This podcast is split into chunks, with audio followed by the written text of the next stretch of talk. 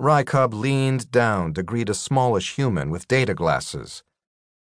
Pardon me.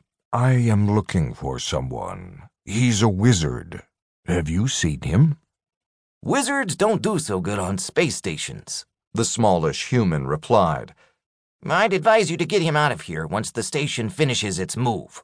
That is very much my intent. Rykub replied, but the smallish human was already moving on. Changing tactics, Rykub raised his voice while still trying to maintain a civil tone. Excuse me, he announced. I'm missing a friend of mine. Has anyone seen a 1.9 meter tall human with hair the color of barley? He's a wizard. Two humans dressed in black exited the spacey gyms carrying takeaway boxes. They approached Rykub and guided him to a quiet spot near the entrance to the washrooms. Was this wizard a friend of yours? The one with the black beard asked. A friend of a friend, Rykub replied honestly. He'd never met Cedric before. Does he answer to the name Cedric the Brown? the one with the graying beard asked. Rykub's eyes lit. Yes. You know where I can find him? What do you think, Chester? The black bearded one asked his colleague. He clearly doesn't know, Chester replied. Agreed. Sorry, friend, I don't know where to find your wizard. But I have something that might help. Close your eyes and try to envision this wizard you are looking for. How will that help? Rykub asked, genuinely curious. Human science had a great deal of insight into psychology, though not all of it applied to alien species.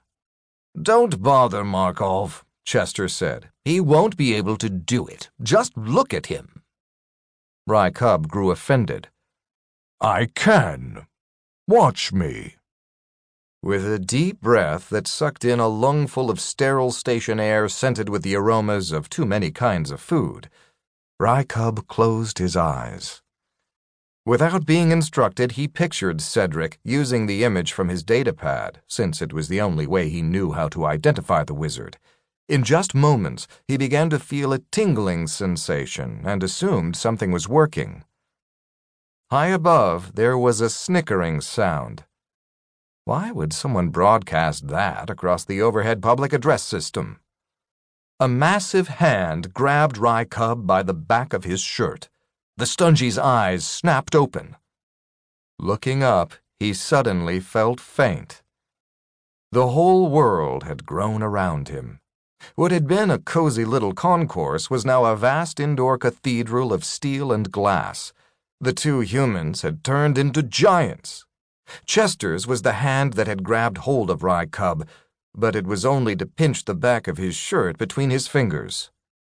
Did anyone notice? Chester asked in a whisper. He shielded Rykub's view of the rest of the concourse with his body as he lifted the tiny Stungy into the air. Rykub screamed. They will if you don't shut it up, Markov snapped. Stop it, Chester scolded him.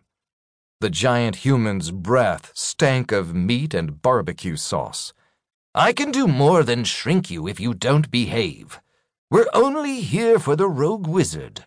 If you cooperate, we'll return you to your natural state, but for now, you're leverage. Why are you doing this? Rykub pleaded. We're getting odd looks, Markov reported. Chester toted Rye Rykub by the back of his shirt and brought him into the washroom. Premonitions of being flushed down the waste recycler pipes flashed in the Stungy's thoughts. Please, don't flush me. Quiet, Chester snapped. We're not flushing you. You're a bargaining chip. I can turn you into something without a mouth if you won't shut yours. I'd just rather not draw the attention. Now into the carton with you.